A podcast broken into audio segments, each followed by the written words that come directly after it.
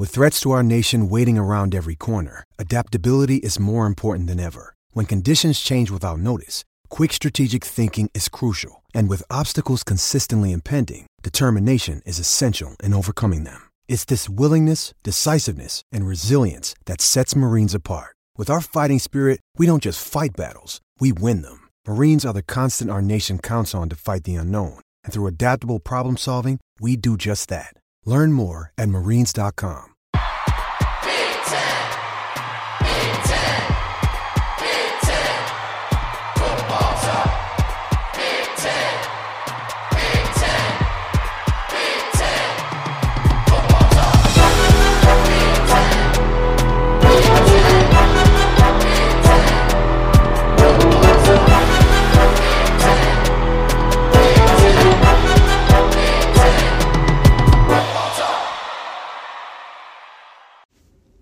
What's up, everyone? Welcome to the Big Ten Football Talk Podcast. I'm your host, Zach Guggenheim.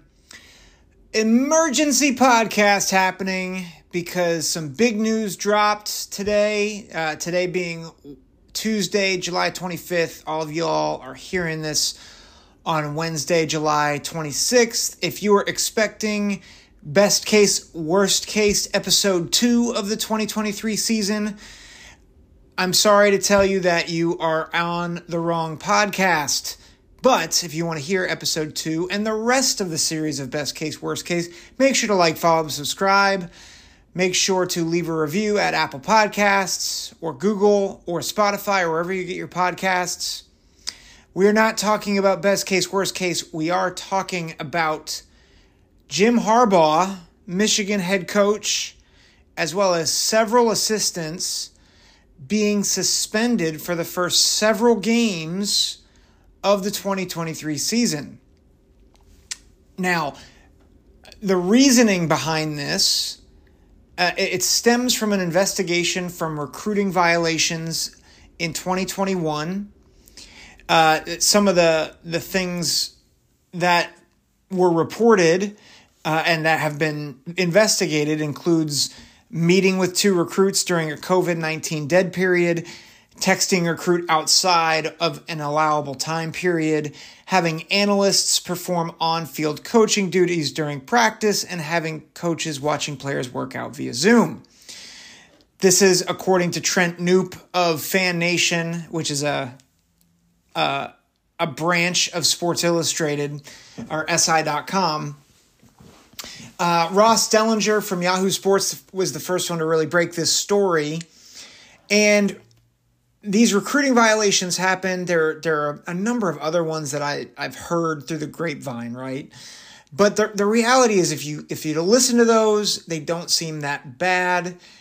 Where the, the heavy suspension is coming from is because the NCAA believes that Jim Harbaugh misled them in the investigation and that he lied to them. Harbaugh has reiterated that he has not lied, that he just misremembered things, but he did admit his responsibility to these things. So it's a, it's a bit of an odd case still. The NCAA and I think Michigan they're they're working together to kind of figure out what the final punishment's going to be. What it looks like is it's going to be four weeks without Jim Harbaugh, uh, four weeks uh, where he can't coach, where he can't be in the facility. And not only that he will be gone, but Mike Macdonald, Sherrone Moore, and Grant Newsome will all serve some type of punishment. Obviously, uh, Mike Macdonald no longer is serving on the Wolverine staff. He is with the Baltimore Ravens now, but he is most likely going to get a one year show cause. Basically, that means he is not allowed to coach college athletics for the next year. Sherrone Moore and Grant Newsome will get most likely a one game suspension, which means everybody's going to be out. Most of the, the coaching staff, at least the high level coaching staff, is going to be out for the game against East Carolina. I'm not going to spend a ton of time on this, but th- I think there are probably three things that really stand out. The first is this I am shocked that this even matters in the world of NIL and and everything like that. I, I get it that there are dead periods, right? And and I get it that analysts can only do one thing or another. Here's the problem though, and, and this is why the NCAA always stuns me in how delayed they are in their punishments and it it feels like they punish the dumbest things in the world. So right now there's there's all these dead period, you know, dead period violations, right? We're in a world where you can buy a recruit essentially wholesale. Now I know that there are rules and regulations and there's foundations and stuff. And the NCAA is doing what with that now? Like I've yet to hear of a case where the NCAA is getting involved in a player being outbid by another college. And it's happening. But we're going to go after these violations?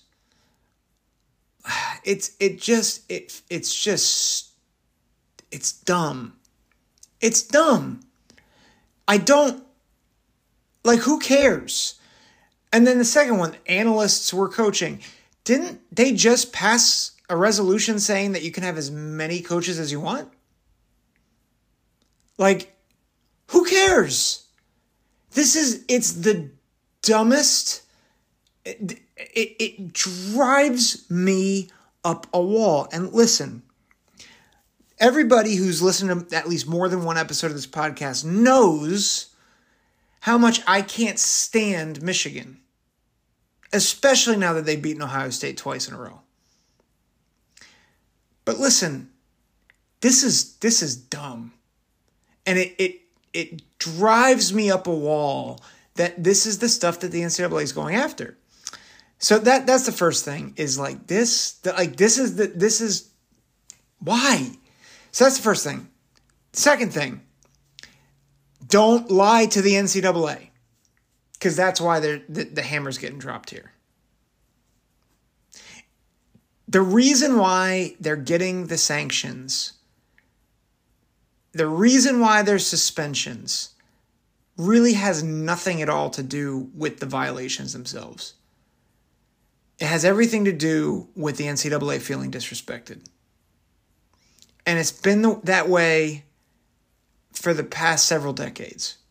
Uh, Jim Tressel, who I think is not just one of the best Ohio State coaches of all time, I think he's just a genuine good dude. Um, I met I met Jim Tressel. Um, I actually when I was uh, in early in ministry, I actually got to meet with him and we talked about Jesus more than we talked about Ohio State football.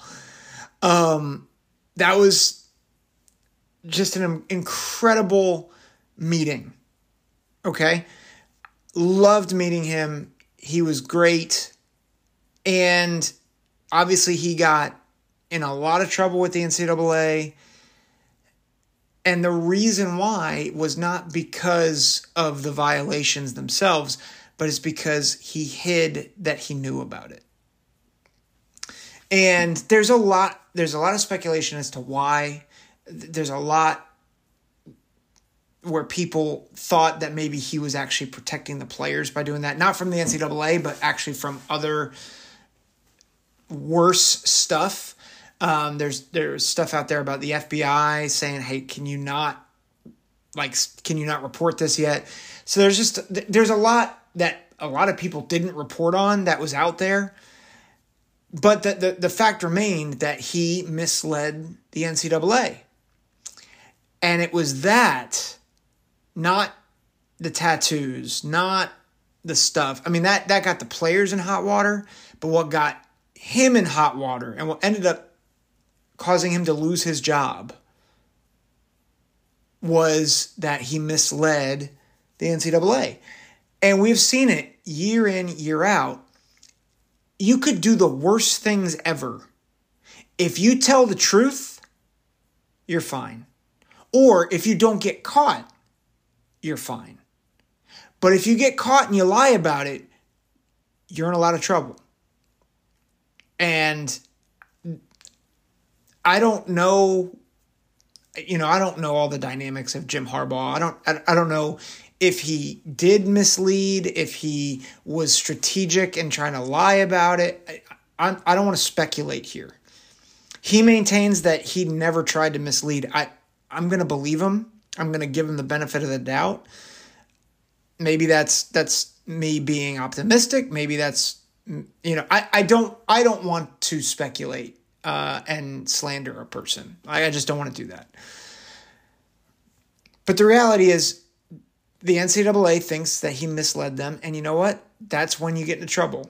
So, point number two: whatever you do, if you're a, a college coach that messes with the NCAA or like is is in some sort of hot water with them, just do everything you can to give as much accurate information because you know what? If they don't mislead, my guess is there's no suspensions. This is a slap on the wrist and it's over. Instead, now Jim Harbaugh is at least going to miss four games. He could get up to six. That the type of violation that this is, lying to the NCAA, it, it constitutes up to a six game suspension. So four is what it sounds like, but it could be more. Um, which leads to my third and final point. If it's a four game suspension, it's not going to matter in the games themselves, right? Even a six game suspension, there's really, I mean, the, the two games, that there are two games that I'm maybe a little nervous about. The, the schedule is simple East Carolina, UNLV, Bowling Green, Rutgers, all at home. If it branches out to six games, it's Nebraska and Minnesota. Uh, that's, you know, Nebraska going to Nebraska, first game under Matt Rhule, that could get a little dicey. Minnesota, eh. Um, you know, who cares? But it's, you know, and to Minnesota fans, I, it, I'm just saying Michigan's better. Like they, they they have more talent, they have a better offensive line, better defensive line, better better coaching. Quite honestly, um, I think Minnesota's an up and coming program. I think PJ Fleck's done a really good job with them. I just don't think they're going to beat Michigan even without Harbaugh, uh, and most likely, um, most likely, he will not miss that game. That being said, I do grow weary, not weary, that's not the right term, nervous for their program with him missing that much time. Now, he the coach can't be in the facility where the contests are played and have no contact or communication with football coaching staff members or student athletes during the suspension period. So that includes all coaching activities for the period of time that begins at 12:01 a.m on the day of each contest and ends at 11:59 p.m. on those days. So that's that's per ESPN.com, um, per Pete Thamel, who was reporting on this for ESPN.com. So what that means is Harbaugh is going to miss every game day. He can't be in the building. He can't coach. He can be there for training camp. He can be there for practice. He can't be there for the games. Same thing will be true of the assistants that are missing. And I think that may have more of an impact than people think. Because, yes, you miss East Carolina, UNLV, Bowling Green, Rutgers. Who's the toughest team in that? Like, either Rutgers or maybe East Carolina you know, East Carolina is not a terrible group of group of five team, but they're a group of five team, and they're not. They're certainly not upper echelon, right? And Rutgers is Rutgers. But where I grow concerned is what happens as Harbaugh gets back and the rhythm and the flow kind of, you know, get jostled up a bit. What does happen at Nebraska? First game that Harbaugh comes back, I'm sure that'll be it'll be electric. It'll be exciting. You know, Michigan will probably be very very excited. But do things get a bit off kilter because their game day routine's different for the first, you know, after four weeks of having somebody else lead their game day routine. And now Jim is back. Um, and then you have Minnesota, who I, you know, I just said Minnesota is not as good as Michigan, but does that start to wear on them? You go to East Lansing on October 21st. I don't think Michigan State's going to be that good this year, but they've lost to worse Michigan State teams right? They go to Penn State. And, you know, they, they close with Maryland and Ohio State. Maryland's no joke. And Ohio State's obviously no joke. And granted, they'll have plenty of time to kind of kind of reconvene, re, reconvene and coalesce, but you're missing a third of the season Eh, you know, what is that going to be like for them? So, like, acutely, they're going to go 4 0, you know, unless if, you know, somebody gets hit, like, the entire offensive line gets hit by a bus. Like, they're not going to lose those four games. But do things look clunky and do they get out of rhythm? I think that was something when Urban Meyer was suspended for three games in 2018. It felt like it took them a long time to really get a rhythm. And honestly, the only time we really saw them get into rhythm was the last game of the season, of the regular season, which was against which, which was against Michigan. Uh, they were they were like shifting between second and fourth gear. It felt like all season long. Um, and I don't think it was all because of the suspension, but the reality is you have rhythms in place and patterns that you you instill over weeks and months. And you're taking a whole third of the season and you're saying and trusting that to somebody else and then you're going to bring Harbaugh back? You're, you're removing his presence on the sideline for four weeks and then you're going to bring him back the issue is not the first four games. The issue is the last eight games. How does that rock the boat? And it may be fine. Like Michigan is good enough where they could go 12 and 0. Like Michigan is good enough where they can make the playoff and win a national championship. But does this mess with the rhythm of the team moving forward? So that that's my only concern I like I already have a pretty good idea of who I'm picking to win the Big Ten, uh, which I'm not going to say yet. But I, this does concern me. It, it doesn't cons- like I, they're not they're not going to lose one of the first four games. I doubt they lose to Nebraska and Minnesota. But it it does it does more than you think. It's it's you know there's articles on Sports Illustrated. They're like, oh, this doesn't matter at all. Yada yada yada. They had plenty of time. Yada yada yada. And they might be right. Like I'm not. I'm not gonna say there's definitely gonna be impact. Uh, there's definitely gonna be an impact, and they're definitely gonna lose games. But don't be surprised if they look really clunky, especially in weeks five through nine. Don't be surprised if they get, they get upset by the Spartans or by or by the Cornhuskers.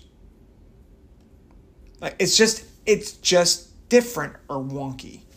Um, now they get upset in either one of those games. They can still beat the rest of their schedule and still make the Big Ten championship game and still make the playoff. So, am I saying that it's a big, big, big, big, big deal? No, that's not what I'm saying. Just to clarify, I'm just saying it's probably bigger than you think. That's I'm going to end there we will continue our series, our best case, worst case series, uh, on Thursday morning, where we'll go through uh, the next group of teams. I believe it is Northwestern and Rutgers. I think that's who we're gonna look at as Rutgers and Northwestern. So, um, so stay tuned. Make sure to like, follow, subscribe. Send me an email, Big Ten Football Talk at gmail.com. Big Ten Football Talk. Uh, you can follow us on Instagram and Twitter as well. Have a good night. Take care. God bless.